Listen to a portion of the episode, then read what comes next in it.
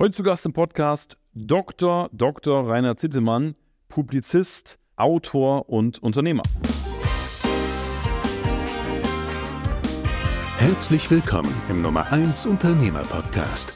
Tschüss Tagesgeschäft ist der erste deutschsprachige Interview-Podcast, der es sich zur Mission gemacht hat, Unternehmern mehr Zeit zu schenken und sie von ungeliebten operativen Aufgaben zu befreien da gab es einen, der war besonders wichtig, eigentlich wichtiger als ich selbst. Und nachdem der mir dann auch noch erklärt hat, dass er geht, da habe ich dann ganz spontan, das war eine Entscheidung innerhalb von zwei Minuten, habe ich dann gesagt, was halten Sie davon, wenn ich in die Firma verkaufe?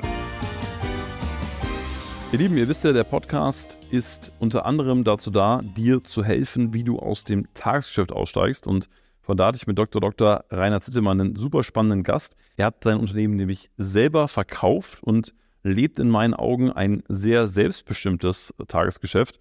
Er ist äh, super viel auf Reisen, hat, glaube ich, mittlerweile knapp 30 Bücher veröffentlicht und geschrieben, ist auch als Publizist unterwegs. Das heißt, wenn du ihn mal bei YouTube oder Twitter eingibst, wirst du merken, ähm, er hat relativ steile Thesen und wird dazu auch immer wieder interviewt, ähm, was ich spannend fand, weil ich, sagen wir mal, nicht in allen Punkten übereinstimme ähm, und trotzdem natürlich auch dabei wieder meine Offenheit trainiere. Also das war super interessant und aufschlussreich.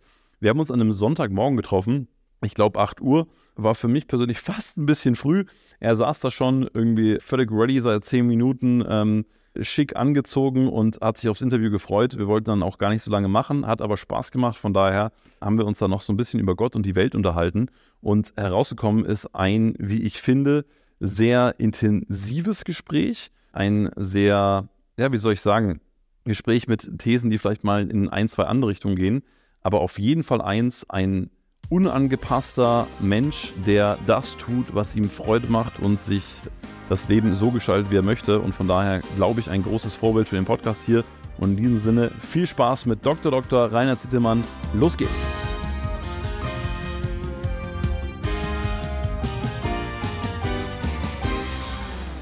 Apropos, sitzen Sie eigentlich gerade im Ausland oder? Nee, ich fliege heute Abend wieder nach ähm, Italien, aber jetzt bin ich, ich war auch letztes Wochenende war ich in Georgien, davor in Rumänien, aber ich bin immer ein paar Tage zwischendrin in äh, Deutschland und jetzt bin ich gerade in Berlin. Wunderbar, dann erstmal herzlich willkommen. Sie sind ja eine Person, die ich insofern sehr bewundernswert finde, weil Sie ja drei, vier, fünf, sechs Mal Ihren Job oder Ihre Berufung gewechselt haben, was man allein schon relativ leicht verfolgen kann, wenn man so Ihre Bücher sieht und liest, die Sie so veröffentlicht haben. Und äh, von daher bin ich natürlich ziemlich neugierig, wie aktuell Ihr Tagesgeschäft aussieht. Deswegen exemplarisch, wie sah denn die letzte Woche im Leben des Dr. Dr. Rainer Zittelmanns aus? Die letzte Woche sah so aus, ich bin ich bin am letzten Freitag aus Rumänien wiedergekommen, weil ich da mein Buch vorgestellt habe. Ich habe ja im Moment ein Buch, das heißt Deutsch die zehn Irrtümer der Antikapitalisten, in Englisch heißt In Defense of Capitalism. Das Buch kommt in 30 Sprachen und da habe ich versprochen, in alle Länder zu reisen, wo das Buch erscheint. Deswegen war letzte Woche Rückkehr aus Rumänien. Dann war ich einen Tag hier in Berlin und dann war ich letztlich nur für einen Vortrag in Tiflis nach in, also in Georgien. Das war auch ganz interessant, weil das waren alles Exilrussen überwiegend. Oder ja, das, das waren ungefähr 250 Leute, aber da war gar kein Georgier dabei, sondern das waren alles Russen, die halt geflohen sind, weil sie überwiegend aus politischen Gründen, weil viele haben dazu der Libertären Partei in Russland äh, gehört. Da gibt es ja noch einige, die in Russland sind, aber die meisten sind halt gegangen. Ja, das war auch interessant. Ich habe mich dann mit äh, denen unterhalten. Dann ging es zurück am äh, Sonntag, also genau vor einer Woche von ähm, Georgien äh, nach Berlin. Ja. Dann, wenn ich hier in Berlin bin, dann nutze ich immer die Zeit, um dann verschiedene Dinge äh, zu machen, die ich, also zum Beispiel, ich habe jetzt in der letzten Woche mich darauf konzentriert, zum 300. Geburtstag von Adam Smith Sachen zu schreiben. Äh, das ist so, dass, dass der Adam Smith als Begründer der Nationalökonomie eben am 16. Juni 300 Jahre alt geworden wäre. Und da habe ich den Auftrag vom Wall Street Journal, also für mich das renommierteste Wirtschaftszeitung der Welt, bekommen, dass ich zu dem Tag was, was schreibe. Das habe ich letzte Woche gemacht, nachdem ich also sehr viel gelesen habe nochmal von und über Adam Smith. Und ich schreibe dann aber immer auch Artikel für verschiedene andere Medien, also in zehn Ländern. Das ist meistens überwiegend der gleiche Artikel, aber manchmal wird er auch ein bisschen abgeändert. Zum Beispiel wird ein Artikel dann in Polen erscheinen und einer in Vietnam, die dann etwas abgewandelt sind auf die einzelnen äh, Länder zugeschnitten. Also da habe ich mich äh, sehr stark mit äh, diesem Adam Smith-Thema befasst. Und dann habe ich mich vorbereitet auf das, was ich jetzt in wenigen Stunden machen werde, nämlich nach Italien fahren. Da sieht es dann so aus, dass ich am Montag in Mailand eine Vorstellung von meinem Buch habe. Deswegen reise ich Sonntagabend an. Und von Mailand geht es nach Rom und habe dann in äh, Rom eine Vorstellung vom Buch. Und in Rom treffe ich mich dann auch mit äh, einer Freundin von mir, die kommt dann ähm, nach Rom und mit der fahre ich dann, hänge ich noch zwei, drei Tage Urlaub dran nach Capri. Ja, also so, so sieht jetzt zufällig ausgewählt jetzt ganz aktuell mein Tag aus. Sehr spannend. Ja, also auch, auch ich habe dazu äh, tatsächlich eine Menge Fragen. Und die, die erste, die mir jetzt gerade reingekommen ist, ist, Sie arbeiten ja grundsätzlich auch, sagen wir mal, sehr konzentriert und Sie sind ehemaliger Journalist oder, oder immer noch Journalist, wenn man das so sagen kann. Das heißt, Sie, Sie recherchieren viel, Sie lesen viel, Sie schreiben viel. Wie beobachten Sie jetzt gerade, ich sag mal, die Generation Social Media, wo, sagen wir mal, die Aufmerksamkeitsspanne zusammenschrumpft und, und Menschen sich tatsächlich weniger mit, mit Inhalten, mit Contact, mit Intellektualität etc. beschäftigen? Ich bin selbst auch auf den Social Media aktiv. Also ich habe immerhin jetzt Facebook, Twitter und Instagram zusammen 160.000 äh, Follower hier in Deutschland. Macht auch relativ viel. Wobei ich zugeben muss, ich, ich lese da die meisten Kommentare nicht, die dann auch nicht die zu meinen eigenen Artikeln. Erstens mal sind es viel zu viele. Äh, wenn man, klar, wenn man da so viele Follower hat, dann gibt es auch äh, viele Interaktion, viele Kommentare. Und zweitens ist auch halt sehr viel, sagen wir mal, Primitivität und Schwachsinn dann äh, dabei. Ja? Also Leute, die, wo man merkt, die haben sich nie mit irgendeinem Thema beschäftigt, die sind halt sehr emotional, die haben keine Ahnung von irgendwelchen Sachen. Und das, da, da, will, da will ich jetzt nicht, äh, nicht meine Zeit mit vertrödeln. Das mache ich manchmal, dass ich da mal reinschaue äh, was da Leute schreiben. Ja. Aber in der Regel mache ich das nicht. Ja, das Problem ist natürlich, dass die Leute, sagen wir, jüngere Leute heute oft nicht mehr so viel lesen, speziell Bücher lesen, ja, was ja für mich sehr wichtig ist. Also bei mir besteht ein Großteil des Tages darin, Bücher zu lesen. Und ähm, ja, das gibt natürlich auch junge Leute, die viele Bücher lesen. Ich kriege ja auch viele E-Mails von den Leuten, die dann meine Bücher lesen. Aber es ist natürlich schade, wenn man dann überwiegend so, sagen wir, alles, alles so stark verkürzt. Ich kann das auch, äh, diese Twitter-Nachrichten, die sehr kurz sind, aber ich schreibe ja deswegen auch Bücher, weil manche Sachen, da braucht man halt mehr Gedankentiefe und mehr Platz. Und dann brauche ich auch mal, wie bei meinem letzten Buch, 500 Seiten, um das dann zu schreiben. Und ich, ich glaube, dass der Mensch, der also wenig liest, da, dass dem dadurch etwas entgeht. Ich schreibe, ich lese, ich, schreibe, ich rede jetzt nicht von Belletristik. Ich selbst lese also auch keine Belletristik, äh, Romane oder sowas, sondern ich rede jetzt von Sachbüchern oder zum Beispiel auch von Biografien oder Autobiografien. Da lernt man natürlich äh, viele Menschen auf die Weise kennen, äh, die man sonst persönlich nicht kennenlernen würde. Mhm. Sie haben ja auch, ähm, ich glaube 2017 wurde es veröffentlicht, nämlich die Psychologie der Superreichen. Haben Sie, glaube ich, als, als Doktorarbeit verfasst und ist dann aber tatsächlich auch im, im Finanzbuchverlag erschienen. Ich habe das Buch gelesen und war währenddessen extrem fasziniert davon, dass sie ja offenkundig mit so vielen verschiedenen Menschen gesprochen haben. Können Sie vielleicht kurz was über die Zeit erzählen, wo Sie, wo Sie diese Doktorarbeit verfasst haben, wie diese Interviews abgelaufen sind und was Sie da für sich selber einfach rausgenommen haben? Ja, also zu der Zeit, äh, da war ich ja doch, ähm, hatte ich noch mal eine Firma. Also ich hatte 2000 eine Firma gegründet, äh, Dr. Zittelmann PB GmbH. Das war damals also das marktführende Kommunikationsunternehmen in der Immobilienbranche. Ist es übrigens immer noch, aber jetzt inzwischen heißt die Firma anders äh, PB3C, weil ich habe sie verkauft vor sieben Jahren und damals hatte ich also noch die Firma, wo ich die, ich habe das also praktisch neben der Tätigkeit äh, als Geschäftsführer des Unternehmens gemacht und das waren Interviews mit 45 Leuten, die meisten hatten ein Nettovermögen zwischen 30 Millionen und 1 Milliarde Euro. Es waren noch ein paar, die ein bisschen mehr hatten, waren auch ein paar, die ein bisschen weniger hatten, aber das war so der Schwerpunkt. Und ja, da habe ich mit jedem zwei Stunden gesprochen ungefähr.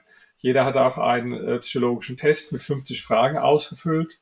Und ich wollte halt herausfinden, mehr über die, über die Persönlichkeit dieser Menschen. Und das war ähm, für mich interessant, weil es eine der wenigen wissenschaftlichen Arbeiten, die es zum Thema reich werden gibt, nämlich die, äh, es gibt ja unzählig viele Bücher, aber das sind halt meistens nur äh, Bücher, die nur auf Meinungen basieren, die nicht in irgendeiner Weise wissenschaftlich sind. Das hat auch dazu geführt, dass das Buch auch in äh, einigen Sprachen, also ersetzt, äh, übersetzt wurde, erschienen ist.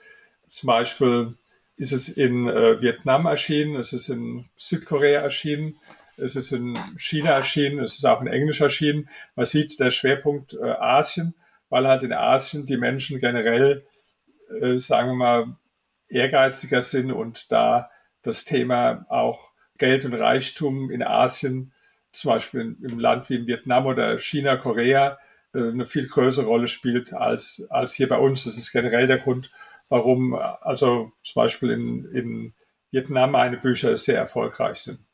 Gibt es einen Grund dafür, warum das im asiatischen Raum die Mentalität da äh, signifikant anders ist?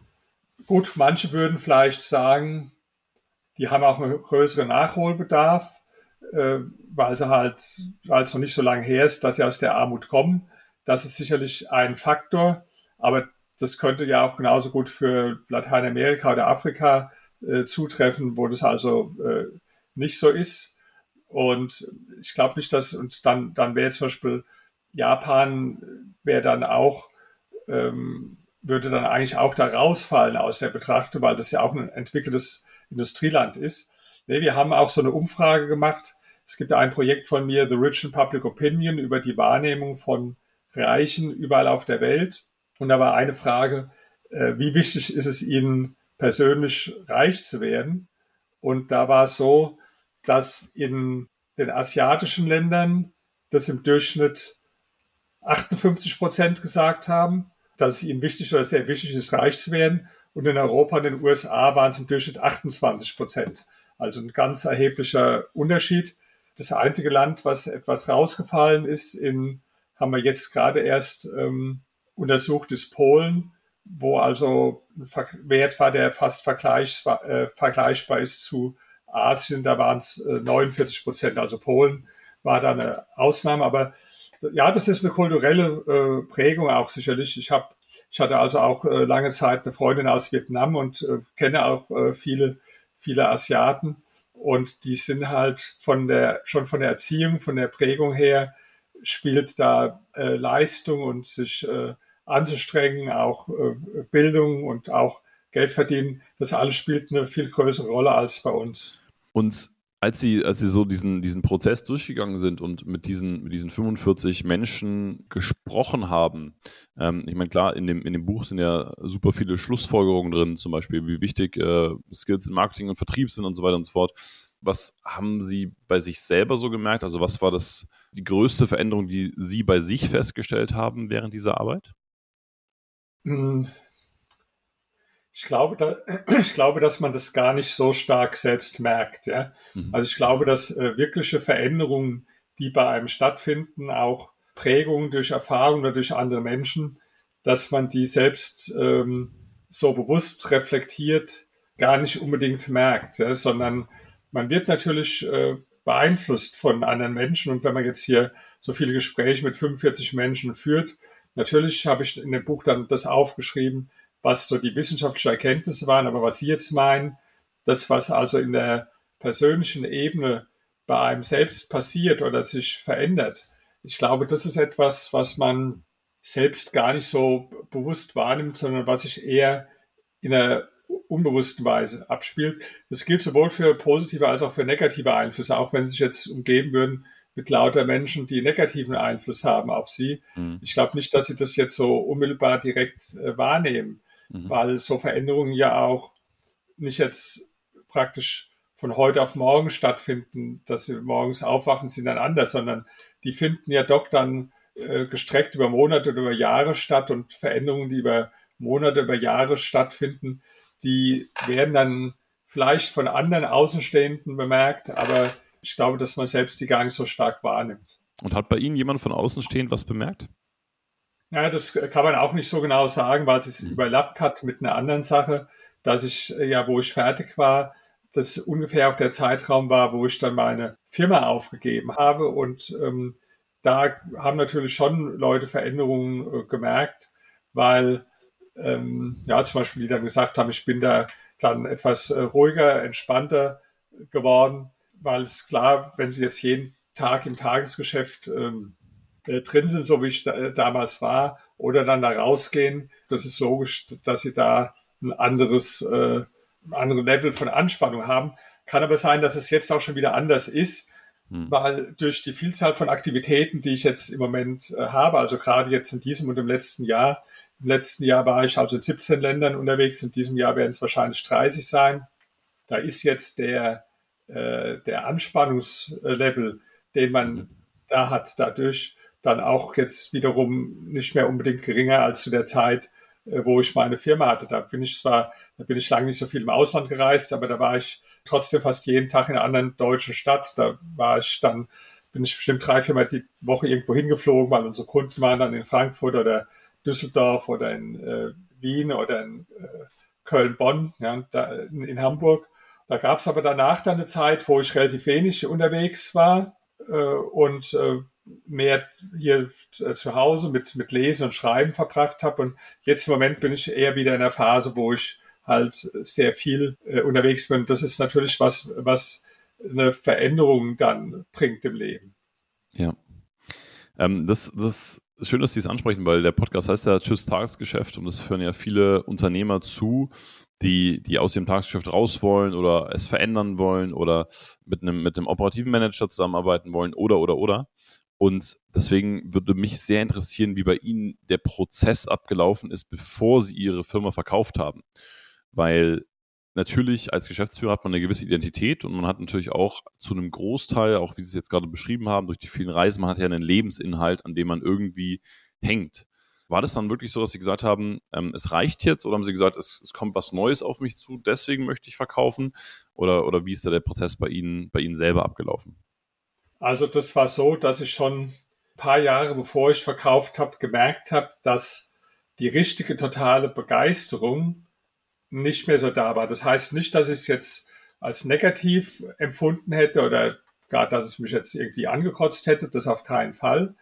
Aber so die Begeisterung, dass man morgens aufsteht und sagt, wow, toll, ich freue mich schon wieder drauf, die war nicht mehr so stark vorhanden. Das war ja auch der Grund, warum ich dann nebenbei das war eigentlich ein Indikator dafür, schon andere Sachen gemacht habe. Ich habe dann auch mal zwei andere Firmen gegründet nebenbei. Ich habe dann meine Doktorarbeit geschrieben nebenbei. Und das, das waren eigentlich schon so Zeichen, dass mich die Sache allein nicht mehr so äh, ganz begeistert und ausfüllt.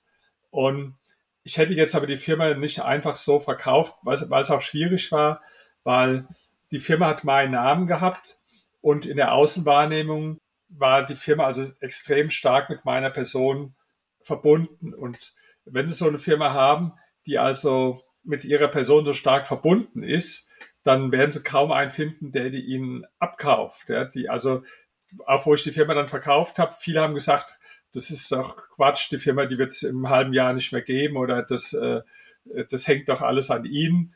Ich selbst habe das anders gesehen ich selbst bin der Meinung, dass ich da eine Firma geschaffen habe, die auch ohne mich funktioniert, was ja auch der Fall ist, sieht man ja heute. Die Firma, die existiert weiter, die ist weiter Marktführer, also äh, das äh, Ausscheiden von meiner Person äh, war da, hat jetzt keineswegs solche Folgen gehabt, aber das, ist, das war meine Sicht, aber ich glaube, ein Käufer hätte das anders gesehen. Und deswegen, sagen wir, hatte ich auch keine klare Exit-Vorstellung, weil es gibt natürlich auch manchmal das Modell, dass man die Firma verkauft, muss dann aber noch ein paar Jahre da drin bleiben. Also das hätte ich für mich vollkommen ausgeschlossen. Das wäre genau wie, ja, sie lassen sich jetzt scheiden, aber das Gericht sagt, sie müssen noch fünf Jahre mit der Frau weiterleben. Das wollen sie dann auch nicht. Dann wollen sie einen, einen Cut machen in dem Moment. So, das andere, das ist für mich nichts halbes, nichts ganz. Ich, ich habe auch Freunde, die, die genauso was gemacht haben, die also Unternehmer sind, die haben die Firma verkauft und die mussten dann auch ein paar Jahre lang dabei bleiben. Das war immer schrecklich, weil als Unternehmer bist du dein eigener Herr, du entscheidest selbst und auf einmal musst du irgendwelchen anderen äh, Leuten äh, Rechenschaft, sogar Genehmigungen einholen, äh, Reportings bringen, äh, dir von denen reinreden lassen. Das sind alles Sachen, die kein Unternehmer äh, gern macht. Ja, das, ich habe also da keinen erlebt, der das als äh, positive Erfahr Erfahrung empfunden hat. Die waren dann alle froh, wenn diese Phase vorbei war. Also das kam für mich jetzt persönlich nicht in Frage. Ich habe dann halt eine Gelegenheit genutzt. Das gab eine Phase, wo ich dann also zunehmend schon mich anderen Dingen zugewandt habe und das merken ja auch Mitarbeiter dann, wenn der Chef nicht mehr so richtig äh, brennt. Ja. Und damals, wir hatten immer eine relativ hohe Fluktuation, was auch generell in PR-Agenturen äh, üblich ist, aber auch noch zusätzlich damit zusammenhing, dass ich ein, äh, ein etwas schwieriger Chef war. Das beides kommt dann dazu, dass sie da eine hohe Fluktuation haben. Und das war aber dann eine Phase, wo also nach und nach die, die führenden äh, Leute in unserer Firma gegangen sind. Und da gab es einen, der war besonders wichtig, eigentlich wichtiger als ich selbst. Und nachdem der mir dann auch noch erklärt hat, dass er geht, ja, da habe ich dann ganz spontan, das war eine Entscheidung, die ist innerhalb von zwei Minuten gefallen, also tatsächlich zwei Minuten, ja, habe ich dann gesagt, was halten Sie davon, wenn ich in die Firma verkaufe? Natürlich hat er nicht gleich Ja gesagt, weil der hatte schon alles vorbereitet, um seine eigene Firma zu gründen. Aber ich habe ihn dann letztlich davon überzeugt und nach sechs Wochen hat er dann äh, mir, die, haben wir beim Notar gesessen und hat er mir die Firma abgekauft. Und das ist auch der, der bis heute die Firma führt. Und das war einerseits jetzt ein Schock für mich, wo der gesagt hat, ich gehe jetzt auch, weil der so wichtig war für die Firma, dass ich tatsächlich äh, hohes Zweifel hatte, wie das äh, ohne den dann äh, weitergeht, äh, weil er eine ganz zentrale Schlüsselstellung hatte. Aber ich habe dann in dem Negativen eine Chance gesehen und äh, habe dann halt da den Verkauf und das war für ihn gut, weil er ist jetzt dadurch Unternehmer, hat eine Firma, hat auch eine Menge Geld damit verdient. Für mich war es gut, weil ich konnte dann mich äh, anderen Dingen zuwenden und ja, für die Mitarbeiter damals war es auch gut, weil der etwas äh, umgänglicherer Chef ist als ich. Also äh, mhm. war für alle gut letztlich. Was ich mich frage, ist, es gibt ja, also zu, zum einen haben, haben sie dann ja diese Fähigkeit des Loslassens, zu sagen, okay, jetzt habe ich ein Unternehmen aufgebaut, aber jetzt verkaufe ich es halt auch wieder. Ich bin nicht damit verheiratet und ähm, mache vielleicht eine Dissertation, aber die lasse ich dann auch wieder los. Ähm, sie haben zwischendurch ja auch noch ähm, einen, einen, Ausflug ins Bodybuilding gemacht. Ähm, das, das sind ja alles so Themen, wo man zum einen sagt, okay, es ist gut, wenn man es wieder loslassen kann. Zum anderen natürlich haben sie natürlich auch laufend die Ambition, irgendwie erfolgreich zu sein oder, oder was zu starten, was zu machen.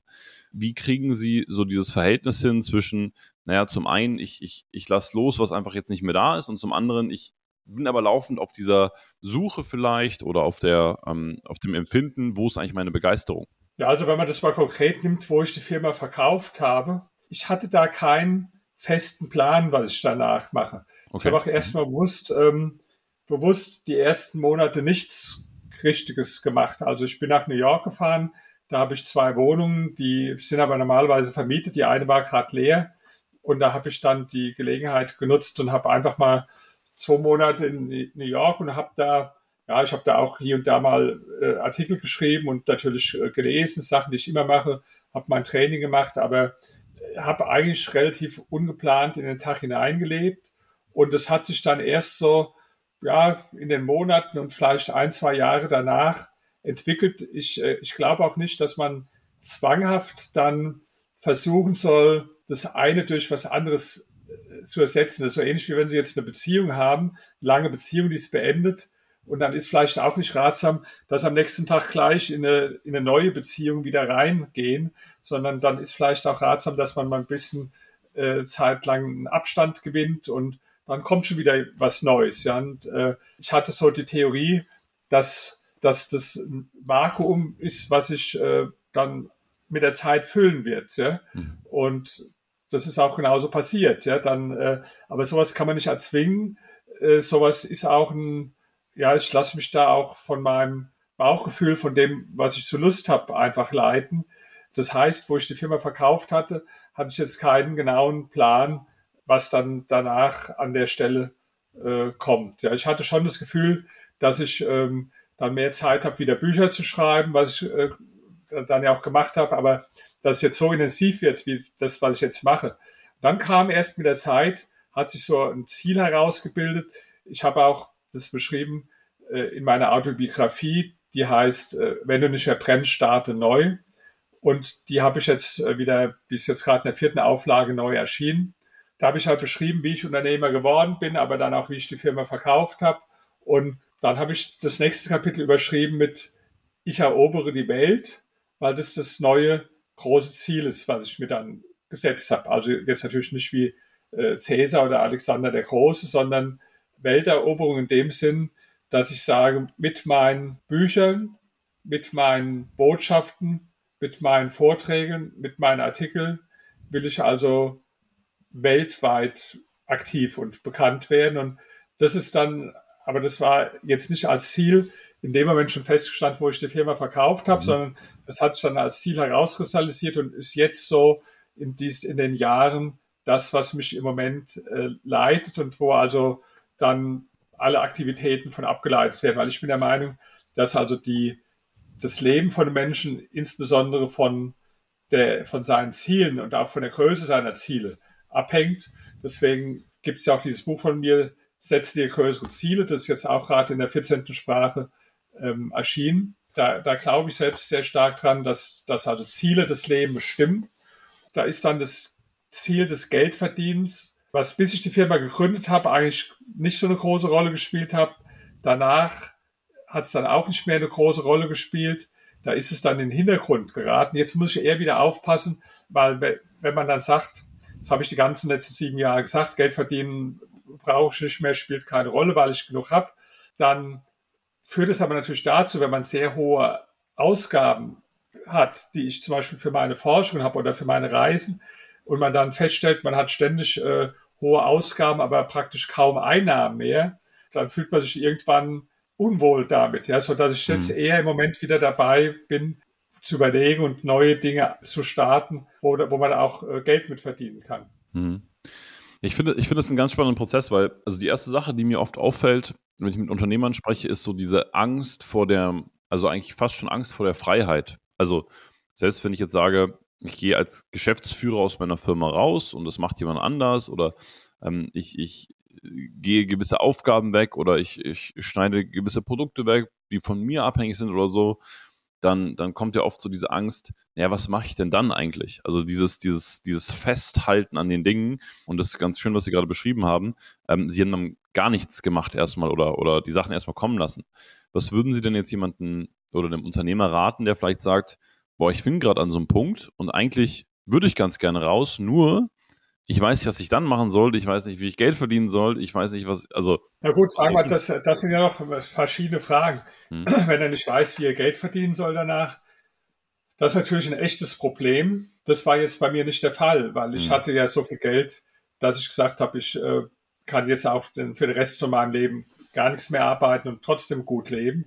Das ist natürlich, äh, eine, also würde ich erst mal sagen, eine ganz verschiedene Situation, ob jetzt einer mhm. Äh, so viel Geld gemacht hat, dass er nach dem Verkauf der Firma weiß, dass er nach menschlichem Ermessen nie mehr wird für Geld arbeiten müssen, was jetzt bei mir der Fall war, oder ob das jetzt so ist, dass der gar nicht genug Geld hat. Ja, dann weiß ich auch nicht, ob ich jetzt dann tatsächlich den, den äh, Mut gehabt hätte, dann ohne zu wissen, was ich dann mache und wie ich Geld verdiene, dann die Firma zu verkaufen. Also das glaube ich bei mir eher nicht, weil ich auch eher ein sicherheitsorientierter Mensch bin und das wäre mir jetzt zu, zu ungewiss. So die Hoffnung, ja, dir wird schon wieder irgendwas einfallen, wie du Geld verdienst. Das wäre für mich jetzt zu wenig. Aber wie gesagt, bei mir war das ja nicht die Fragestellung, sondern ich war ja schon einige Jahre vorher in der finanziellen Situation, äh, dass ich, ähm, dass ich gesagt habe, du musst nie mehr arbeiten, weil du genug äh, hast halt für den Rest von deinem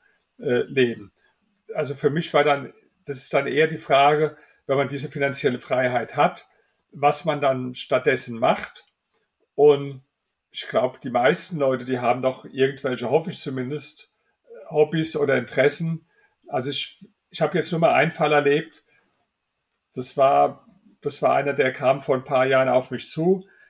Der war paar 80 Jahre alt schon gewesen. Der hatte eine sehr erfolgreiche Firma gehabt und da hat er mich gebeten, die zu verkaufen. Am Ende kam es nicht zum Verkauf, weil er völlig irreale Preisvorstellungen gehabt hat, die vielleicht fünf, sechs Mal so hoch waren wie der Preis, den man erzielen, hätte erzielen können. Also völlig irreal. Und der zum Beispiel, der hatte an sich Hobbys, der hatte so, der war Kunstsammler und der wollte so ein Museum irgendwo aufbauen. Aber ist eigentlich schade. Der, der wird sich nie dem ganz widmen können, weil er, er, er konnte halt nicht äh, tatsächlich loslassen. Wo ich meine Firma verkauft habe, war mir der Preis absolut egal ja, in dem Moment. Ich habe auch gar nicht so viel dafür dann bekommen für die Firma, weil mir das letztlich, äh, ich hatte zwischendrin genug Geld aus den Ausschüttungen in meinen Investitionen angespart, dass der Verkaufspreis der Firma nicht relevant war für mich. Ja. Aber bei dem war es jetzt so, der wusste eigentlich, was er stattdessen machen würde. Er hatte ja mhm. das, das Hobby mhm. oder das mit der Kunst. Aber er hat es irgendwo nicht fertig gekriegt. Der war bis zum Schluss im Tagesgeschäft, das ist jetzt ein paar Jahre her. Ich vermute, der wird auch bis er stirbt irgendwo da in der täglichen Mühle drin sein. Und die Leute tun mir eigentlich leid. Ja, ich weiß ja auch nicht warum, was dann der Grund ist, weil Geld hat bei ihm auf jeden Fall keine Rolle gespielt. Es hat auch keine Rolle gespielt, dass er jetzt nicht andere Interessen gehabt hätte oder nicht gewusst hätte, was er stattdessen machen soll. Er hatte eine ganz konkrete Idee, einen ganz konkreten Traum mit diesem Museum, was er da errichten wollte. Irgendwie hat er, er hatte halt die Firma nicht äh, verkauft und viele, die haben dann halt auch komische Vorstellungen von dem äh, Preis. Ja, das ist so ähnlich wie manche Einfamilienhausbesitzer, die, die haben dann auch ganz reale Vorstellungen, was ihr Haus wert ist und äh, lassen sich da auch schwer belehren. Und äh, ich weiß jetzt gar nicht, was daraus geworden ist. Also das ist jetzt ein paar Jahre her. Ich vermute, dass der die Firma äh, immer noch nicht verkauft hat. Hm. Und immer noch irgendwie drin hängt. Ähm, getreu dem Motto ihres, ihres Buches, ähm, wenn man nicht mehr begeistert ist, neu, neu starten, vielleicht auch da nochmal so ein bisschen die Frage, weil klar, Begeisterung kommt ja irgendwie durch, durch Interessen. Wenn Sie, wenn Sie jetzt neue Interessen entdecken, denken, das habe ich mich gefragt, als ich mir das, das Bodybuilding-Buch zum Beispiel auch angeschaut habe. Denken Sie relativ schnell immer in Geschäftsmodell? Also, also ich kenne das von mir, ich gehe irgendwie zum Sport trainieren und denke relativ schnell, aha, hier ist ein Fitnessstudio, so und so funktioniert das. Wäre das nicht spannend, irgendwie als äh, Beteiligung zu halten oder als äh, Joint Venture oder wie auch immer? Also haben Sie so Interessen, die, die, die rein sind und wo Sie sagen, hey, ich mache das einfach mal und dann entsteht daraus irgendwie letztendlich was? Oder sagen Sie, nee, ich, ich gehe da ran, ich schaue mir das an und habe dann aber auch die Absicht darüber, ein Buch zu schreiben oder ein Geschäft zu bauen oder was auch immer? Also das Thema Geld, das hatte ich vor kurzem mal angedeutet, hat bis ich Ende 30 war überhaupt keine Rolle für mich gespielt. Ich habe zwar damals als Angestellter deutlich überdurchschnittlich verdient, aber habe es auch alles ausgegeben, äh, jeden Monat. Ich habe dann die Phase gehabt als Unternehmer, wo es eine sehr große Rolle gespielt hat. Und danach hat es dann wieder keine Rolle gespielt. Das heißt, bei mir ist eher so, zum Beispiel die Sachen, die ich im Moment mache, die kosten deutlich mehr Geld, als sie Geld bringen. Ja? Mhm, mhm. also ich sage mal ein Beispiel. Ich habe gerade ein großes Projekt beendet, die größte jemals in der Welt dagewesene Umfrage zum Image des Kapitalismus. Da haben wir eine Umfrage gemacht in 34 Ländern.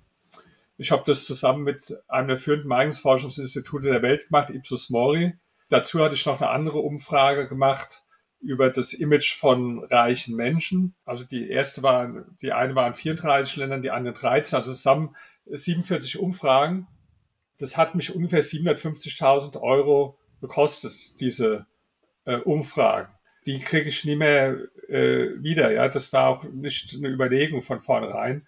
Das war also rein idealistisch gewesen, mhm. praktisch, mhm. dass ich, äh, dass ich das Projekt gemacht habe. Weil, weil mit Büchern muss man dazu sagen, ich, ich würde natürlich gern mal auch ein Buch haben und hoffe auch immer, dass es dazu kommt, wo man eine Menge Geld verdient.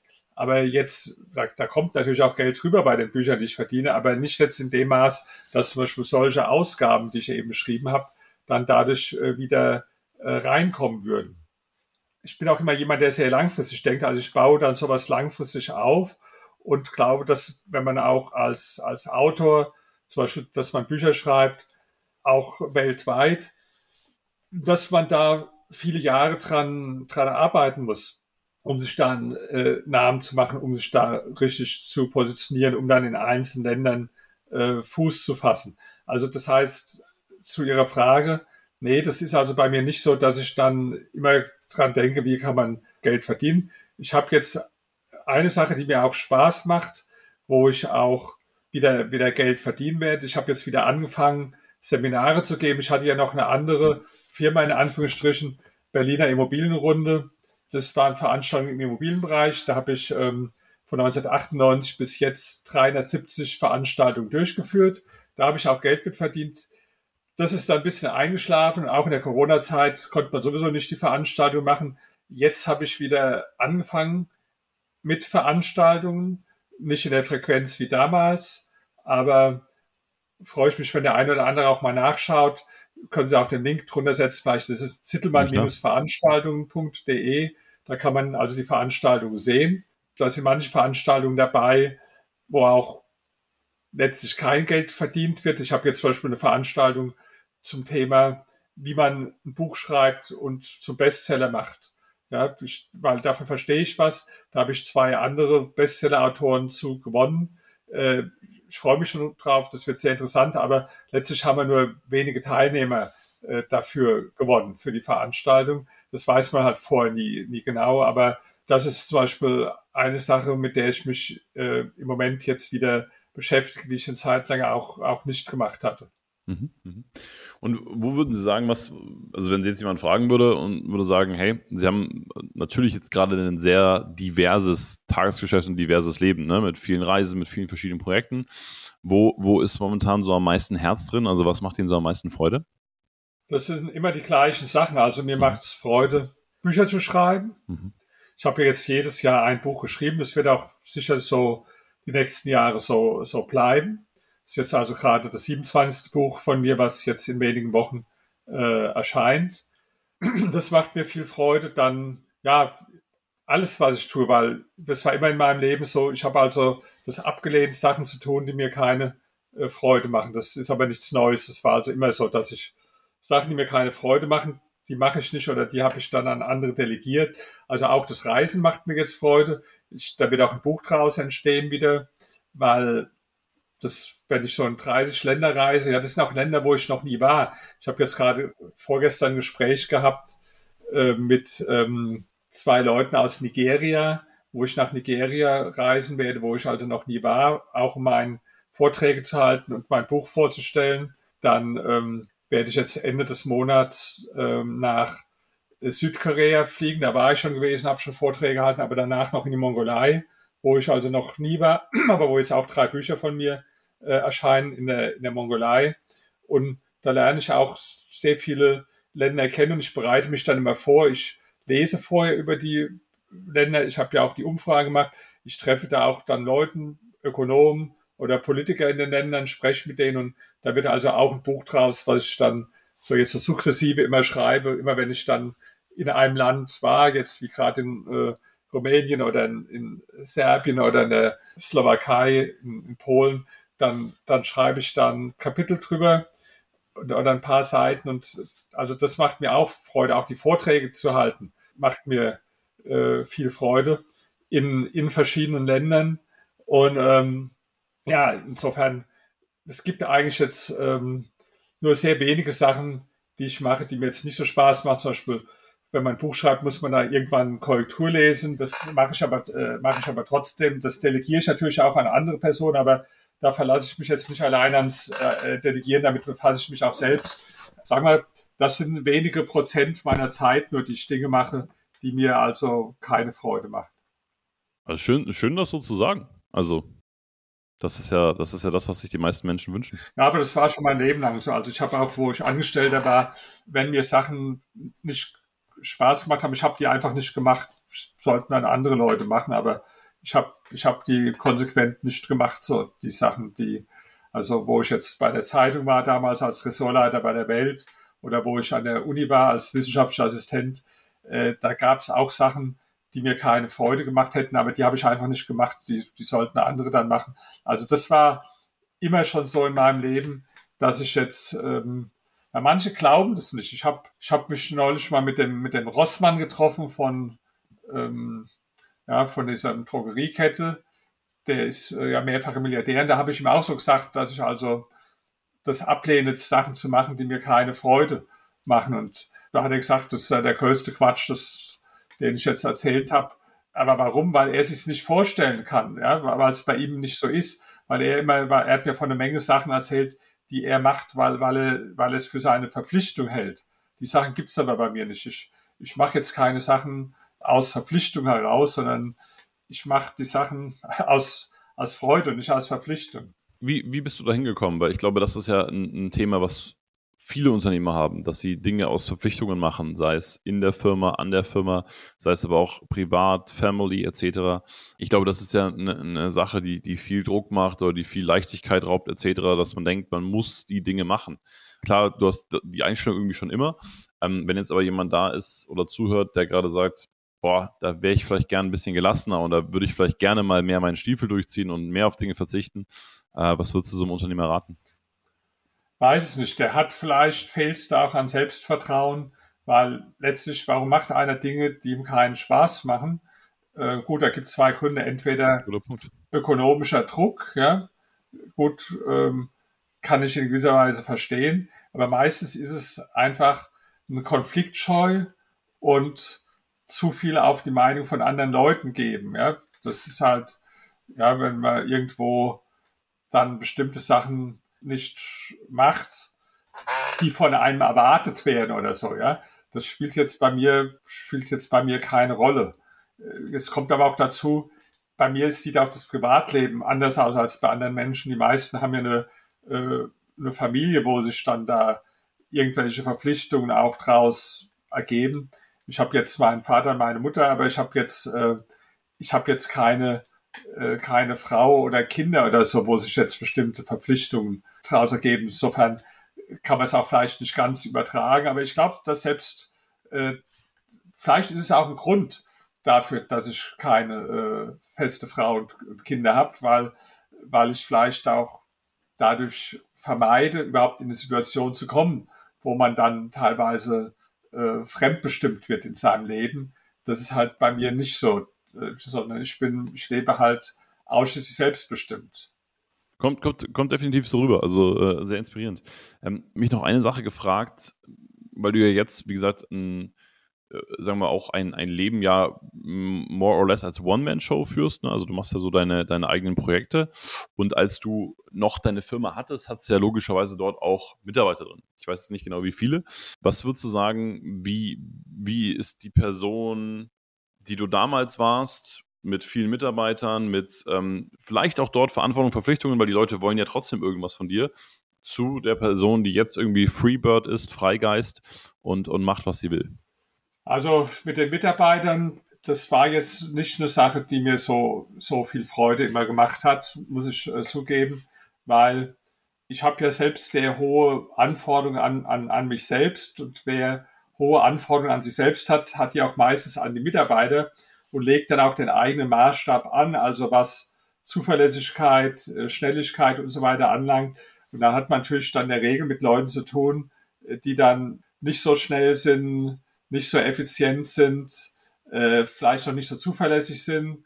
Das, das war schon was, was auch oft bei mir dann ja zu, zu, zu Unwohlsein und Ärger geführt hat.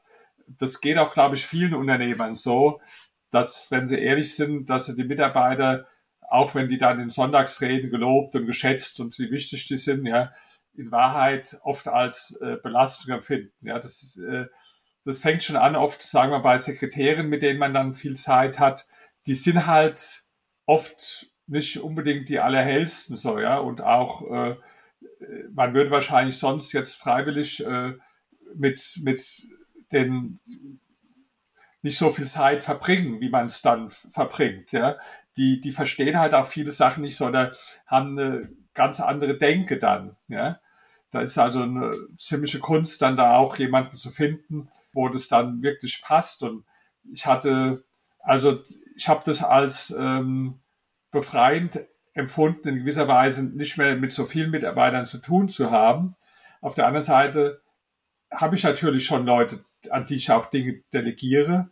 Ich, ich, bei, bei mir ist es jetzt so organisiert, ich mache natürlich nicht alles alleine, ja, äh, sondern ich habe zum Beispiel jemand, der, ich habe glaube ich 14, 15 Webseiten und in allein in, was weiß ich, in 12, 13 Sprachen, wo da immer Artikel von mir erscheinen. Das stelle ich nicht online. Ich weiß auch gar nicht, wie das geht. Ich will es auch gar nicht wissen, damit ich es nicht mache. Ich äh, fliege sehr viel. Ich habe nur einmal im Leben Flug äh, selbst gebucht. Ähm, und so gibt es natürlich eine ganze Reihe Sachen, äh, wo ich dann Leute habe, die das für mich machen. Das, ist, das sind aber bei mir im Moment nicht ähm, fest angestellte Mitarbeiter, sondern das sind mehrere Personen, die ich auch zum Teil noch kenne aus der Zeit, wo ich meine Firma hatte. Die haben einen anderen Job. Ähm, zwei davon habe ich auch dann einen anderen Job äh, beschafft. Und die machen so als Nebentätigkeit praktisch.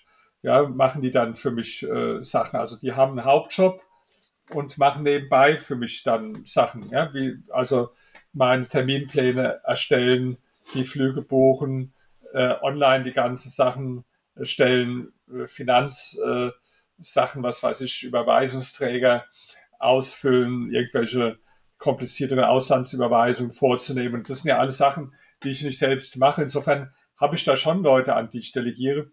Die haben sich aber über die Jahre herauskristallisiert, äh, weil es nicht einfach ist, ähm, Leute zu finden, die die Genauigkeit, die Zuverlässigkeit, auch die Intelligenz haben, die ich mir da vorstelle.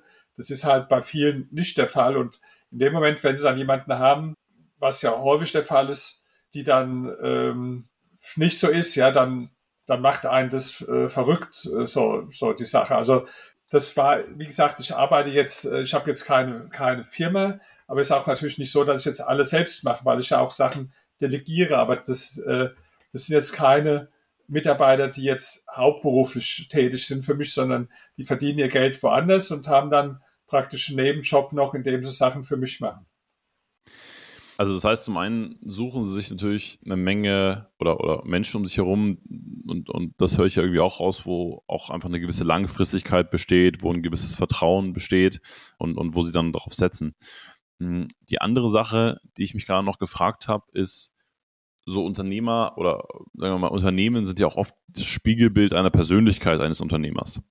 Also es gibt Menschen, die, die gerne eine große Family haben. Ähm, ich kenne einen tollen Unternehmer aus, aus Nordrhein-Westfalen, äh, der führt, ähm, glaube ich, 10 oder 15 McDonalds-Filialen. Ähm, die machen immer riesige Partys mit den Mitarbeitern, weil er einfach Lust auf Partys hat und auf Mitarbeiter und alles. Und bei Ihnen ist es ja so, Sie waren ja, auch so wie ich so Ihre, Ihre, Ihre Biografie mal studiert habe, Sie waren ja eigentlich schon immer ein Freigeist. Sie waren ja immer schon jemand, der der, der kontrovers war, der kontroverse Meinungen hatte, der rebellisch war, der nicht in der Berg gehalten hat. Würden Sie sagen, dass Sie, dass Sie in der jetzigen Form, wie Sie Ihr Unternehmertum oder Ihr Leben gerade gestalten, die in Anführungszeichen passendste Form gefunden haben? Also für mich hat immer das gepasst, was ich gemacht habe, weil sonst hätte ich es ja nicht gemacht.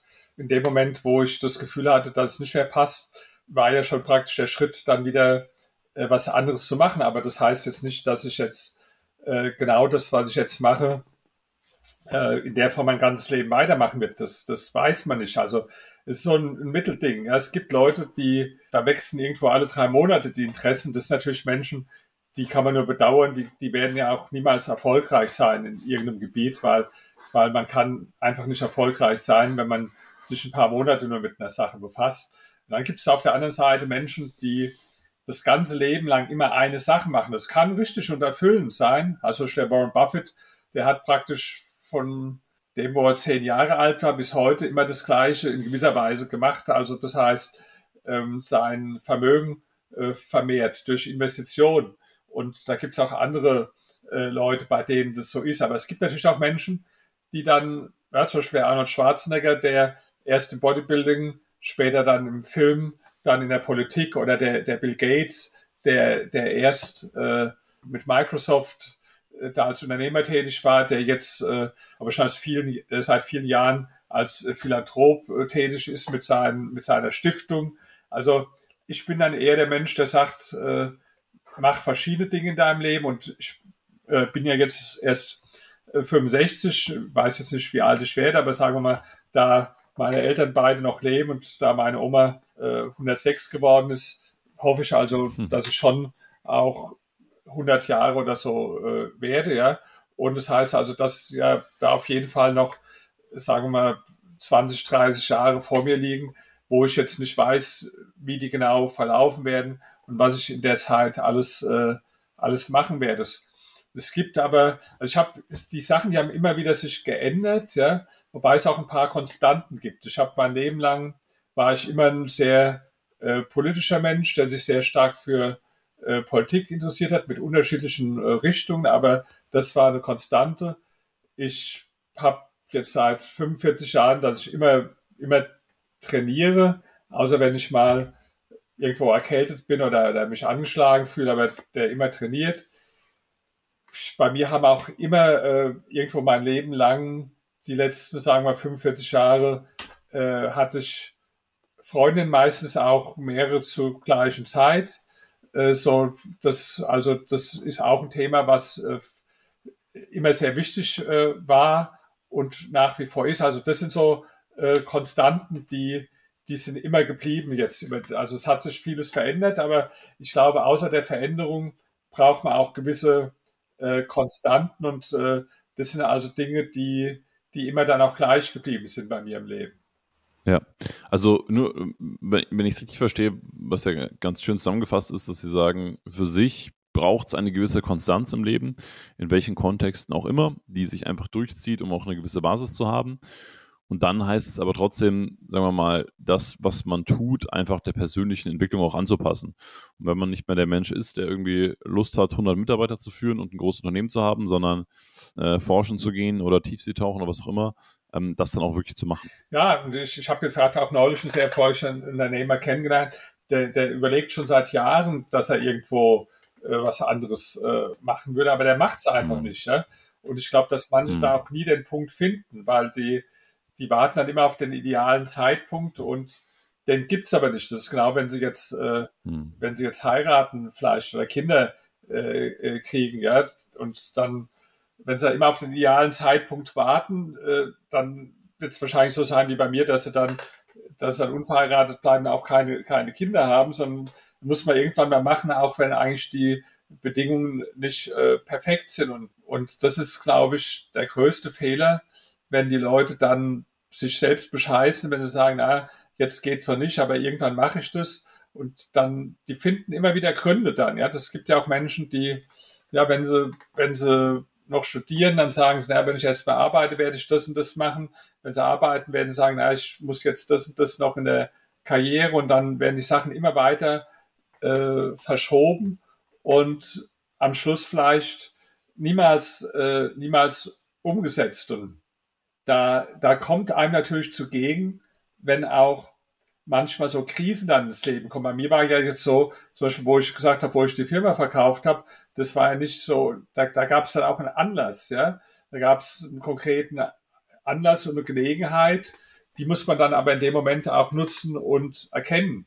Das, das kommen dann schon Situationen im, ins Leben rein, äh, sogenannte äh, Zufälle oder externe Dinge, äh, die dann auch Chancen für eine Veränderung sind. Nur die muss man dann auch erstens ergreifen und zweitens nutzen. Das ist ja eigentlich das, was typisch ist für einen Unternehmer, dass er da Chancen erstmal erkennt, wo andere gar keine Chancen erkennen.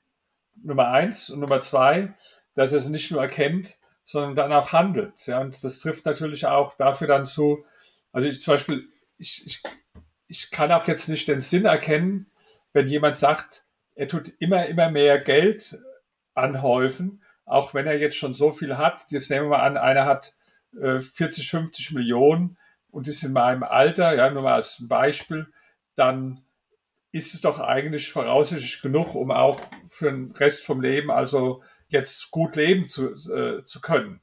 Ja, wenn dann einer aber immer weiter das, äh, die Vermehrung vom Geld im Vordergrund steht, dann ähm, kann ich es nicht so richtig ver äh, verstehen. Also ich versuche zu verstehen. Zum Beispiel bei Warren Buffett ist ja so, der lebt ja ziemlich bescheiden. Der hat ja, ist ja einer der reichsten Menschen der Welt. Der wird dann alles später stiften an Stiftung. Also praktisch, der arbeitet sein ganzes Leben und am Schluss geht's dann in Stiftungen. Ja? Und bei ihm ist wahrscheinlich der Antrieb, dass er beweisen will oder zeigen will mit seinen Investitionen, dass er da besser ist als andere, dass er da genial ist in dem Bereich. Das treibt ihn, das treibt ihn an. Insofern verstehe ich bei ihm das Motiv. Aber es gibt auch Menschen, wo ich es nicht verstehe, dass die, dass die immer mehr Geld anhäufen.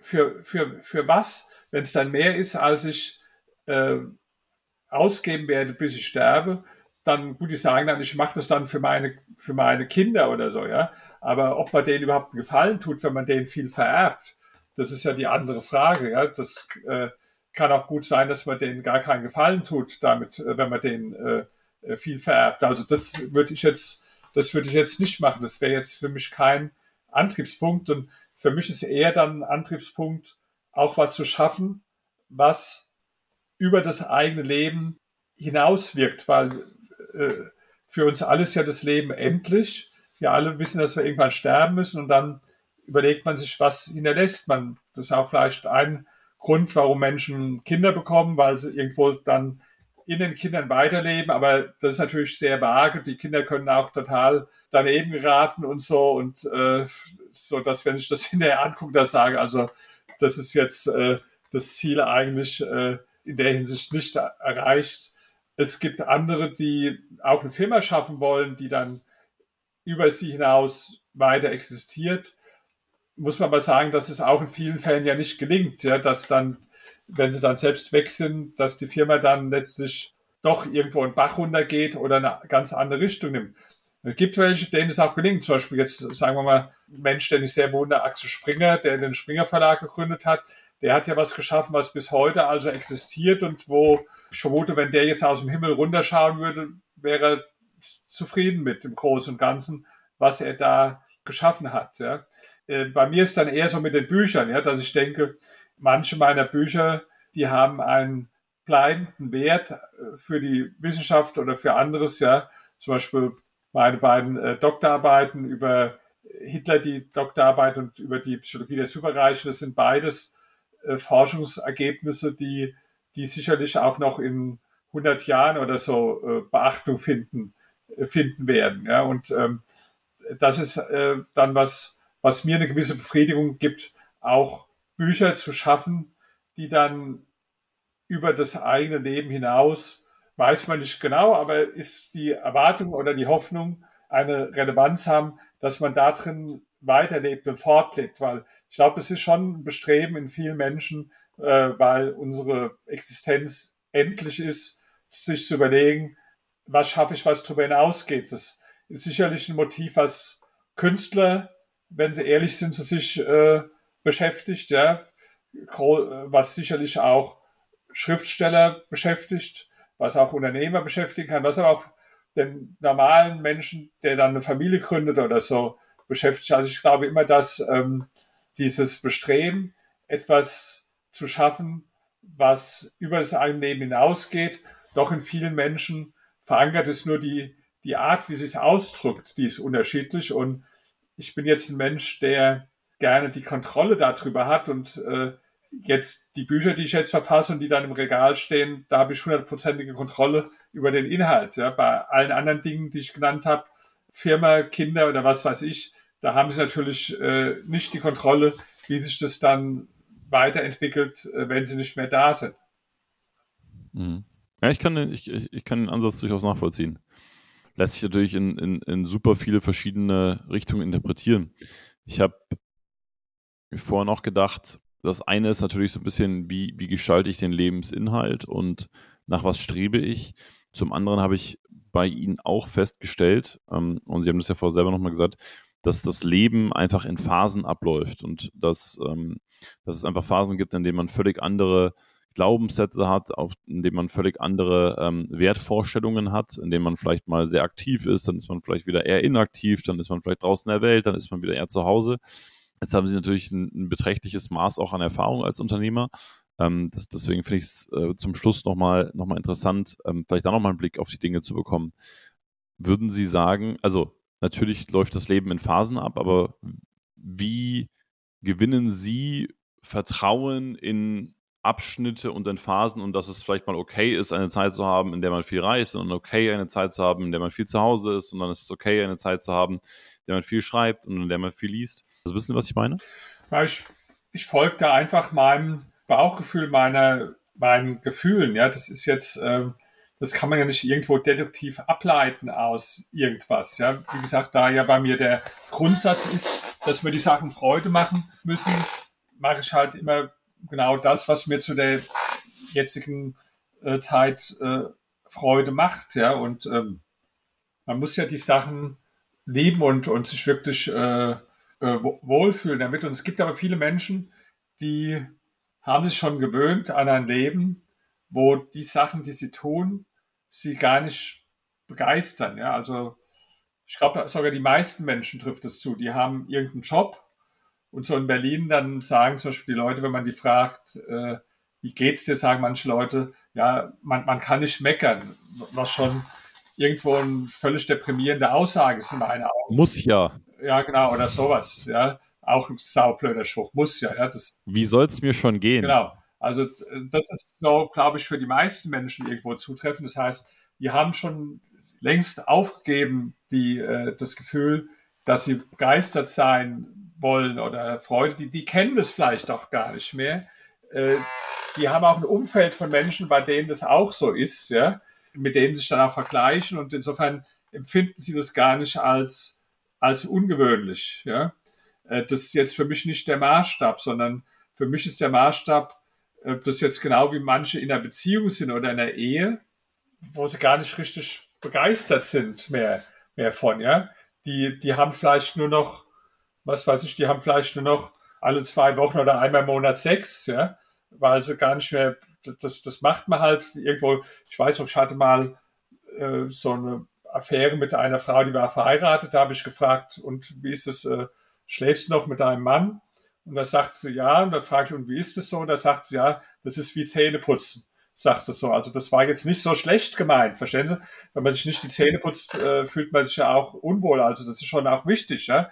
Aber es ist jetzt nicht so, dass sie sagen, wow, jetzt kann ich wieder Zähne putzen oder so und freue mich schon richtig drauf. Und dieses fand ich von daher sehr gut ausgedrückt mit dem wie Zähne putzen, ja. Und das ist bei manchen Menschen ist ja ihr Sexleben so wie Zähne putzen, aber das ganze Leben ist dann letztlich wie Zähne putzen, ja. Also das heißt, das ist irgendwo, es gehört dazu, man, man, man muss es machen. Es wird auch was fehlen, wenn man es nicht hat.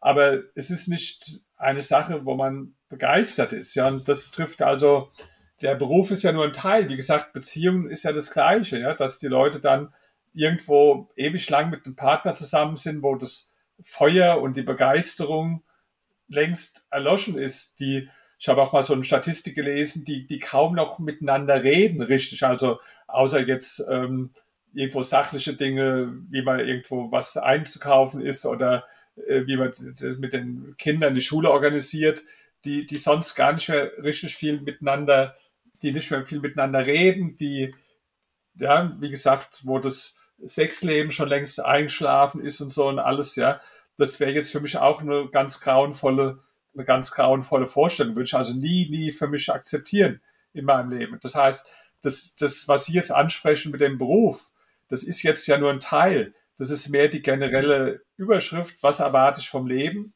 Kann ich träumen? Ja? Also kleine Kinder, die träumen, die träumen. Da gibt es also jetzt kaum einen, der, wenn Sie jetzt fragen würden, der dann vielleicht sechs oder sieben Jahre alt ist, ja, mein Ziel ist es, so immer die Akten vom linken auf der rechten Seite so rüberzulegen und einen Stempel drauf zu machen im Amt oder so. Das, das ist ja nicht so. Die haben Träume die wollen, was weiß ich, Model werden oder Top-Influencer oder, oder Pilot oder ich wollte Astronaut werden, ja, was auch immer.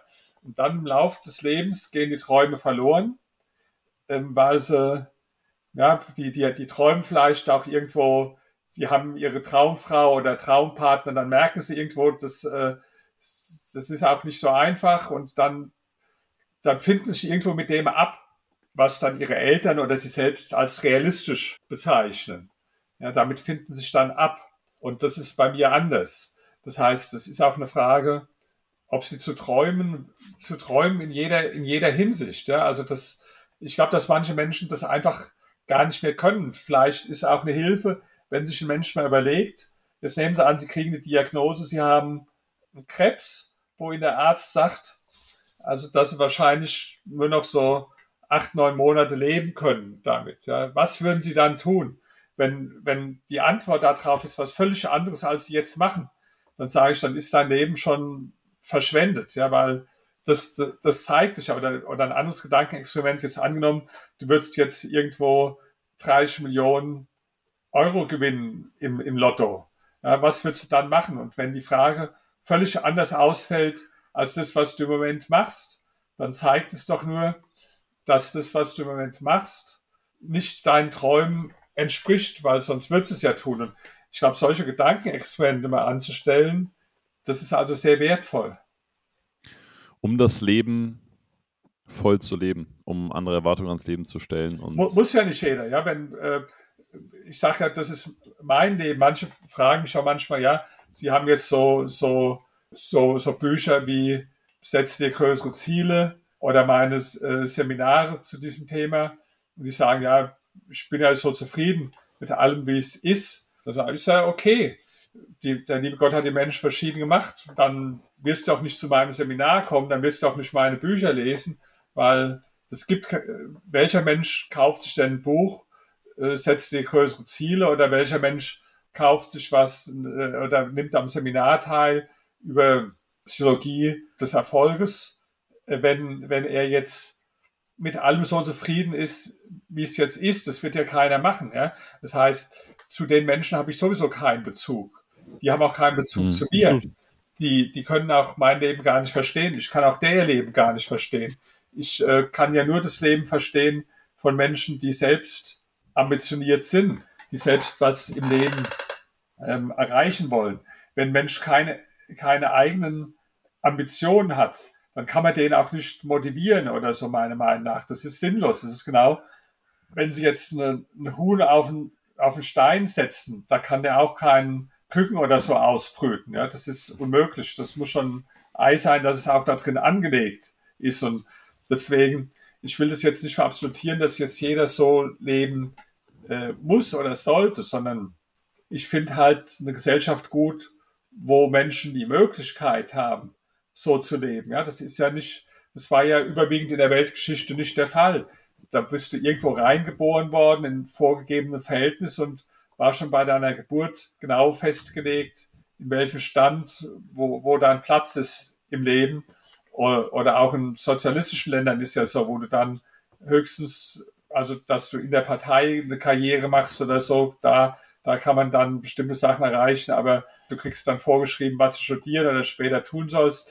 Das ist ja in der freien Gesellschaft aber ein Privileg, dass jeder Mensch aus seinem Leben das machen kann, was er machen möchte. Und die Freiheit, die muss man auch nur für sich selbst nutzen. Wenn, wenn jemand das nicht will, weil er, ja, ich, woran liegt das? Ja, vielleicht zum Teil mangelndes Selbstvertrauen, vielleicht Angst, auch Ängste, ja, Gewohnheiten, ja, das gibt ganz, ganz viele Antworten darauf. Warum machen, warum gibt es nicht mehr Menschen, die jetzt so ein Leben führen oder führen wollen, wie ich das führe? Vielleicht haben Sie selbst eine Antwort drauf. Was, was, was glauben Sie? Hm, also ich denke, also klar, das, was Sie genannt haben, Gewohnheiten, Angst etc. Ich glaube aber vor allem, dass ähm, vielen ein Bild davon fehlt, was sie denn gerne haben wollen.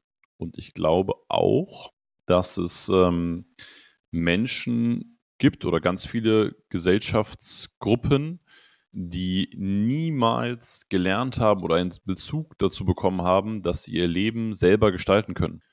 Und das ist das eigentliche Problem, was man wiederum mit Bildung klären kann. Also wenn ich jetzt in einer, einer Siedlung XY aufwachse und dort gibt es niemand, der irgendwie sagt, hey, du kannst was aus deinem Leben machen oder du kannst Beruf XY erlernen oder sonst irgendwas. Also wenn das einfach nicht in meinem Feld drin ist, dann, dann werde ich da niemals hinkommen. Das heißt, ich bin auf Menschen angewiesen, wie Sie zum Beispiel, die Bücher publizieren, die mir dann vielleicht irgendwann mal jemand schenkt oder mir zufällig in meinen Einkaufskorb reinfällt, ähm, um überhaupt mal eine Idee davon zu bekommen, dass etwas geht.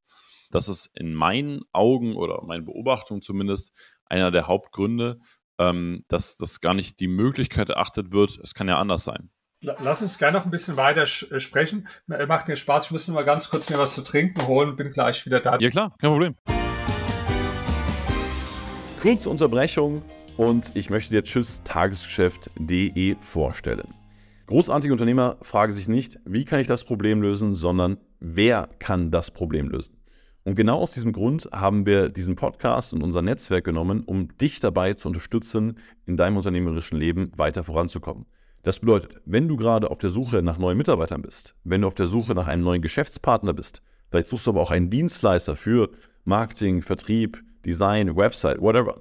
Wir stellen dir unser Netzwerk zur Verfügung. Alles, was du dafür tun musst, du gehst auf tschüsstageschef.de, klickst dort einmal auf den Button, vereinbare jetzt ein Erstgespräch, du beschreibst uns kurz deine Situation, äh, geht ganz easy mit äh, Multiple Choice und dann melden wir uns bei dir und helfen dir dabei, den richtigen Kandidaten und den richtigen A-Player zu finden, der dein Problem lösen kann. Also super easy Sache. Wir bringen dir A-Player. Geh einfach auf tschüss-tagesgeschäft.de, Link in den Show Notes und dann können wir dir weiterhelfen. Jetzt weiter mit dem Podcast. Sind Sie Kaffeetrinker? Nee, nee, ich, ich trinke nie Kaffee, schon seit ich 17 Jahre alt bin. Ich trinke hier äh, Wasser gerade. Ja. Ah, okay. Äh, wo waren wir gerade ähm, stehen geblieben? Dabei, dass, dass, ich, äh, dass ich glaube, dass vielen Menschen einfach ein, ein Bild davon fehlt, was überhaupt gehen könnte. Ja, das glaube ich auch. Deswegen bin ich ja der Meinung, dass Bücher so wichtig sind, weil wer jetzt keine Gelegenheit hat, ein Bill Gates oder Arnold Schwarzenegger oder Warren Buffett oder Jeff Bezos oder Elon Musk kennenzulernen, im wahren Leben. Und die meisten Menschen haben diese Gelegenheit nicht. Der hat ja dann doch die Möglichkeit, diese Menschen kennenzulernen, wenn er Biografien oder Autobiografien liest über diese Menschen. Deswegen finde ich ja Bücher so wichtig. Deswegen auch in meinem Buch Setzt die höhere Ziele. Da habe ich praktisch so 50 Biografien von erfolgreichen Menschen komprimiert und zusammengefasst. Oder ich habe ein anderes Buch, was jetzt nicht erfolgreich ist von mir, was mir aber sehr wichtig ist. Das heißt, ich will, was wir von erfolgreichen Menschen mit Behinderung lernen können.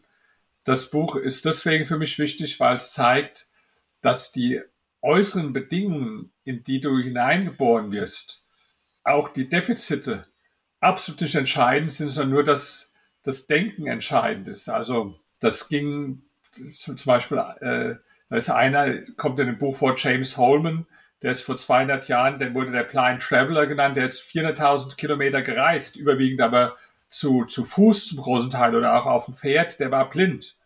Und ähm, das ist also eine größere Strecke als von der Erde zum Mond, nur um das mal als äh, Maßstab zu sagen. Und ähm, das ist zum Beispiel faszinierend, die, die Bücher von ihm, James Holman als Blinder oder Ray Charles, Stevie Wonder, die also beide blind waren und äh, blind sind bei Stevie Wonder trotzdem also gigantische Karrieren hingelegt haben. Oder Stephen Hawking, der Physiker, der im Rollstuhl gesessen hat, äh, auch als, äh, als Beispiel Beethoven, der, wo er seine größten ähm, Sinfonien komponiert hat, taub war oder so gut wie fast, fast, fast taub war. Und, oder einen, mit dem ich gesprochen habe, der heißt Eric Weinmeier, der ist blind und der ist nicht, der war der erste äh, Blinde auf dem Mount Everest, aber der hat ähm, die Seven Summits bestiegen, also die sieben höchsten Gipfel der, der, von den höchsten Bergen auf sieben Kontinenten. Oder einer, der heißt Felix Klieser, den kenne ich, der ist aus Hannover, mit dem habe ich mich auch mehrfach getroffen, der hat keine Arme, ist aber einer der besten äh, Hornisten äh, der Welt. Ja, also das, das sind schon Menschen, die einem eigentlich zeigen, was alles möglich ist, selbst unter erschwerten Bedingungen. Und wenn du jetzt aber zwei Arme hast, zwei Beine, sehen kannst und hören kannst, welche Möglichkeiten hat man dann im Leben, wenn man die gleiche Art von Denken hat, wie diese Menschen haben. Leider, wie gesagt, ist das Buch nicht erfolgreich. Ich habe ja gesagt, mein aktuelles Buch erscheint in 30 Sprachen. Das ist bisher nur in Deutsch erschienen ich will, was ihr von erfolgreichen Menschen mit Behinderung lernen könnt. Jetzt wird es ins Vietnamesische wenigstens mal übersetzt in, in eine Sprache, aber es ist sonst nirgendwo erschienen und es ist auch hier nicht richtig gut verkauft worden, obwohl die Leute, die es gelesen haben, mir alle gesagt haben, das ist eines ihrer besten Bücher.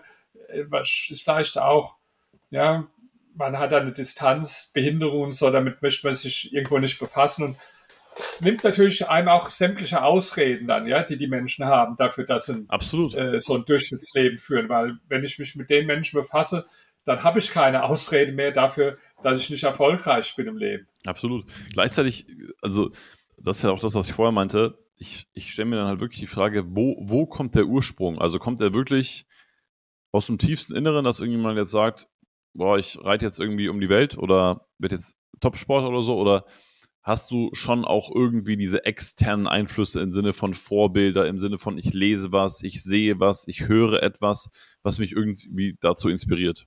Ich glaube, dass Vorbilder eine Rolle spielen. Also sieht man ja auch bei dem Leben von Arnold Schwarzenegger, der hatte damals zum Beispiel Reg Park, das war, der war damals Mr. Universum, erfolgreicher Bodybuilder, der war auch im Filmgeschäft lang nicht so erfolgreich, wie Arnold Schwarzenegger später erfolgreich war. Aber das war für ihn auch zum Beispiel so, so ein Vorbild. Ja, und äh, das, das gibt schon, muss nicht immer sein, aber ist schon oft, dass man dann auch inspiriert ist von Leben von, von erfolgreichen äh, Menschen. Und man sieht auch, dass, dass viele erfolgreiche Menschen selbst auch gerne Biografien und Autobiografien äh, von oder über andere erfolgreiche Menschen so. lesen, weil du kannst dir nicht alle kennenlernen, manche schon deswegen nicht, weil sie längst tot sind. Ich finde schade, dass es so wenig Filme gibt im, im Fernsehen über so Menschen. Ja, wir haben so viele Filme über, über kaputte Leute, über ja, Krimis, über, über Verbrecher, über, über Opfer, ja, aber jetzt Filme über erfolgreiche Menschen. Ich habe neulich auf Netflix einen tollen Film gesehen, der hat mich auch sehr begeistert und inspiriert. Ich habe den Titel jetzt vergessen. Das war über ein 16-jähriges Mädchen, die als erste um die, in, in, so einem Segelboot allein um die ganze Welt wow. äh, gesegelt ist. Mhm. True Spirit oder irgendwie, ich krieg den Titel, kann man aber googeln, ja. Ein toller Film, äh, hat mich begeistert, ja, die hat einen Traum, dass sie die jüngste ist, die jemals allein äh, in einem kleinen Segelboot die, die Welt umsegelt hat. Und so Filme finde ich toll ich suche immer nach so, so, so, so Filmen, die zu sehen und ähm, finde es eigentlich schade, dass es, dass es zu wenige Filme gibt, weil ich finde, dass so Filme einen unglaublich inspirieren können. Ja, auch Menschen, die scheinbar Unmögliches äh, leisten. Ich sehe auch manchmal gern Filme über Menschen, die, die aus sehr großen Schwierigkeiten entkommen. Zum Beispiel, ich habe so einen Lieblingsfilm, der heißt so, so weit die Füße tragen. Das beruht auf Tatsachen. Das ist einer, der, der war ein äh, deutscher Soldat, der war in russischer Kriegsgefangenschaft, ganz schlimm in dem Lager, wie, wie da das geschildert wurde. Also er dachte, er kommt nie mehr raus, war irgendwo in Sibirien, ganz weit ab von allem. Und dem ist es tatsächlich gelungen, aus dem Lager zu fliehen und ist dann jahrelang gelaufen durch Sibirien, Zentralasien, ganz, also unglaublich wow. inspirierender Film, weil wenn man denkt, was hat der für eine Kraft gehabt oder vielleicht klingt es jetzt komisch, so, selbst so ein Film wie Flucht von Alcatraz kennen vielleicht manche, ist auch ein bekannter Film, das angeblich ähm, oder das wirklich sicherste Gefängnis damals der Welt war, also keiner rauskommt und dann die Leute, ich glaube, das ist mit Steve McQueen, die dann äh, tatsächlich, denen es gelingt, dann da, da rauszukommen und so. Ja, das, oder, oder auch ein Lieblingsfilm von mir, äh, Amadeus, über, über Mozart, über dessen äh, Leben, ja. Äh, es gibt schon so ein paar Filme, für meinen Geschmack zu wenig. Also ich könnte jeden Abend, könnte ich so einen Film sehen, wenn jetzt, wenn Sie noch einen kennen, den ich, den ich nicht kenne, über einen sehr erfolgreichen Menschen oder vielleicht einer von den von den Zuschauern. Vielleicht könnte Ihnen dann ja lauter mal Filme schreiben, die ich jetzt, äh, es gibt bestimmt viele, die ich gar nicht kenne. Am ja, besten natürlich auch, soll, soll nach wahren Begebenheiten sein, ja. Ähm, das müssen ja nicht, ähm, müssen ja nicht Autobiografien sein und, und wer jetzt nicht, ähm, wer jetzt nicht so gerne liest, es gibt ja auch heute Hörbücher. Also ich hatte, ich hatte vor, äh, vor zwei Jahren eine Augenoperation, wo ich dann zwei Wochen nicht äh, lesen konnte. Da habe ich dann halt Hörbücher. Da habe ich zum Beispiel über äh, Elon Musk die, die Biografie auf, auf Hörbuch mir angehört. Also kann man ja auch machen heute. Auch sehr zu empfehlen, by the way. Aber äh, äh, super gerne. Also wenn, wenn ihr einen äh, Film habt, den ihr besonders gerne mögt in der Richtung, ähm, ihr habt ja unten immer eine WhatsApp-Nummer verlegt, äh, verlinkt. Da könnt ihr mir direkt schreiben, kommt auch direkt bei mir raus. Ich antwort, beantworte auch alle WhatsApps persönlich, zumindest soweit ich kann. Schreibt mir gerne eine WhatsApp und äh, dann werde ich diese Filme direkt weiterleiten. Cool, sehr schön. Und sag mal, ähm, le letzte Frage noch. Hm, Sie sind ja jetzt auch relativ präsent, äh, sagen wir mal, was, was, äh, was YouTube angeht, was Fernsehen angeht. Ich glaube, Sie haben immer mal wieder Auftritte bei, bei Bild TV etc.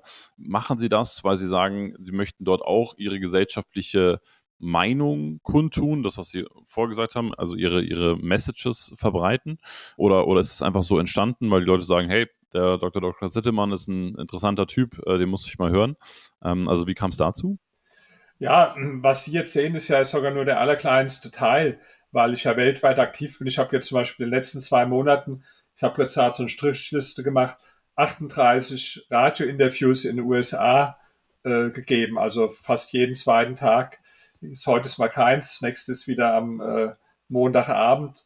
Das ist zum Teil über meine Bücher, natürlich, es geht oft über meine Bücher, gerade auch in, in anderen Ländern, diese Interviews, äh, ist, sind zum Teil auch politische Themen. Ich, ich würde eigentlich gerne noch öfters eingeladen, auch zum Beispiel, mhm. äh, ich sehe viel diese Talkshows, obwohl da überwiegend Leute ihre Meinung kundtun, die ich also nicht teile. Ich sehe das immer alles äh, hart aber fair oder äh, Anne Will oder äh, Maybrit Illner oder Markus Lanz sehe ich oft, oft abends. Also ich, ich sehe das gerne. Auch, auch wenn ich die Meinung nicht teile. Also manche sagen dann, ja, ich gucke mir das gar nicht an, ich kriege da Bluthochdruck oder Magengeschwür. Das finde ich eigentlich traurig, wenn jemand einen Bluthochdruck bekommt oder Magengeschwür, nur weil er Menschen mit anderer Meinung sieht. Das ist also bei mir nicht so. Aber klar, ich habe halt äh, politische Meinungen, die jetzt außerhalb von dem äh, linksgrünen Mainstream sind.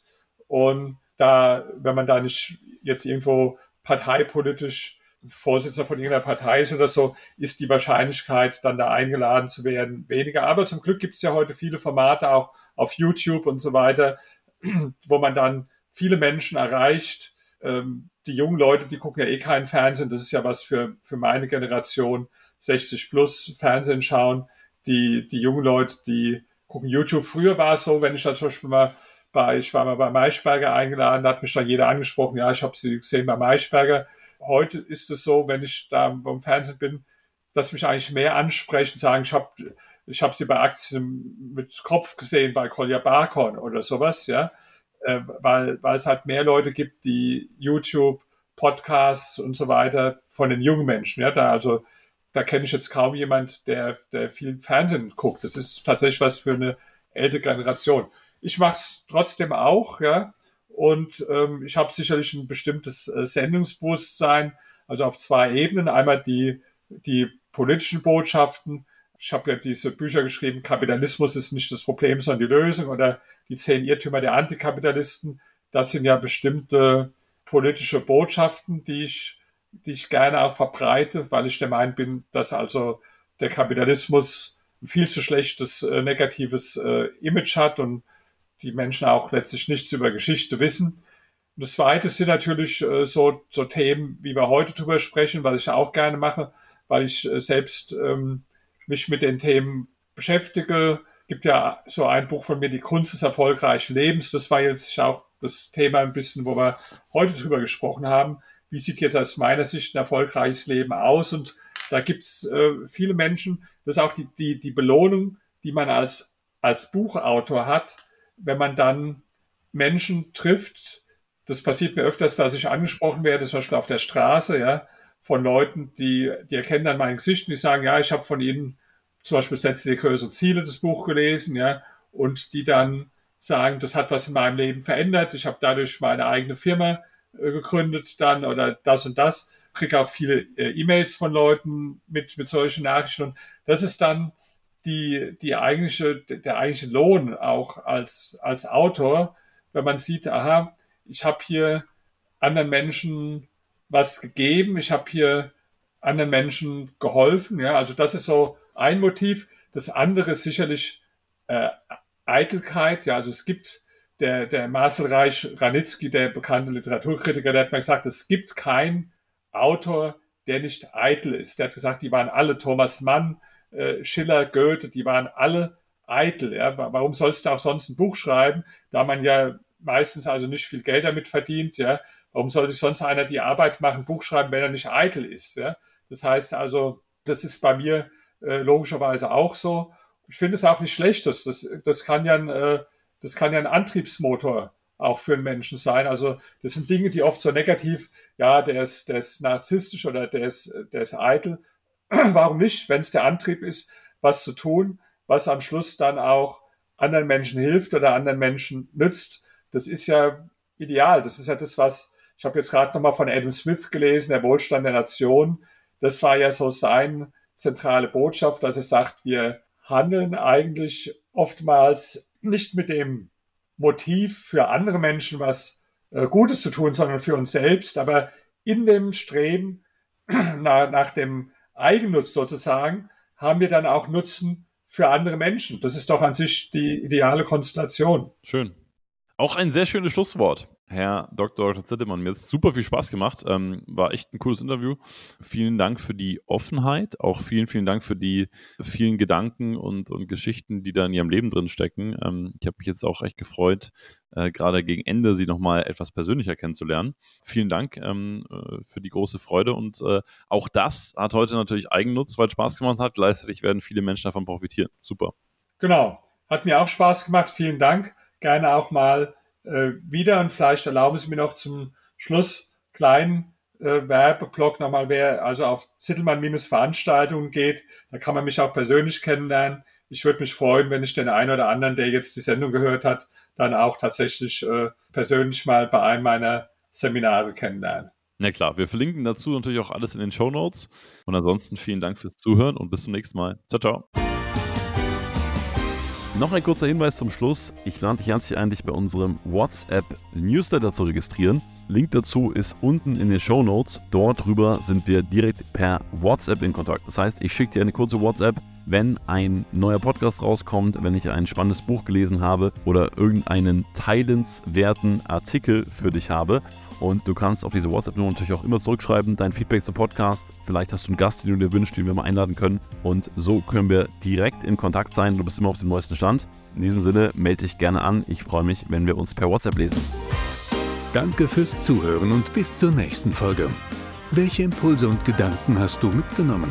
Lass uns dein Feedback zum Podcast auf tschüss-tagesgeschäft.de da und wenn es dir gefallen hat, abonniere den Podcast und empfehle ihn deinen Unternehmerfreunden weiter.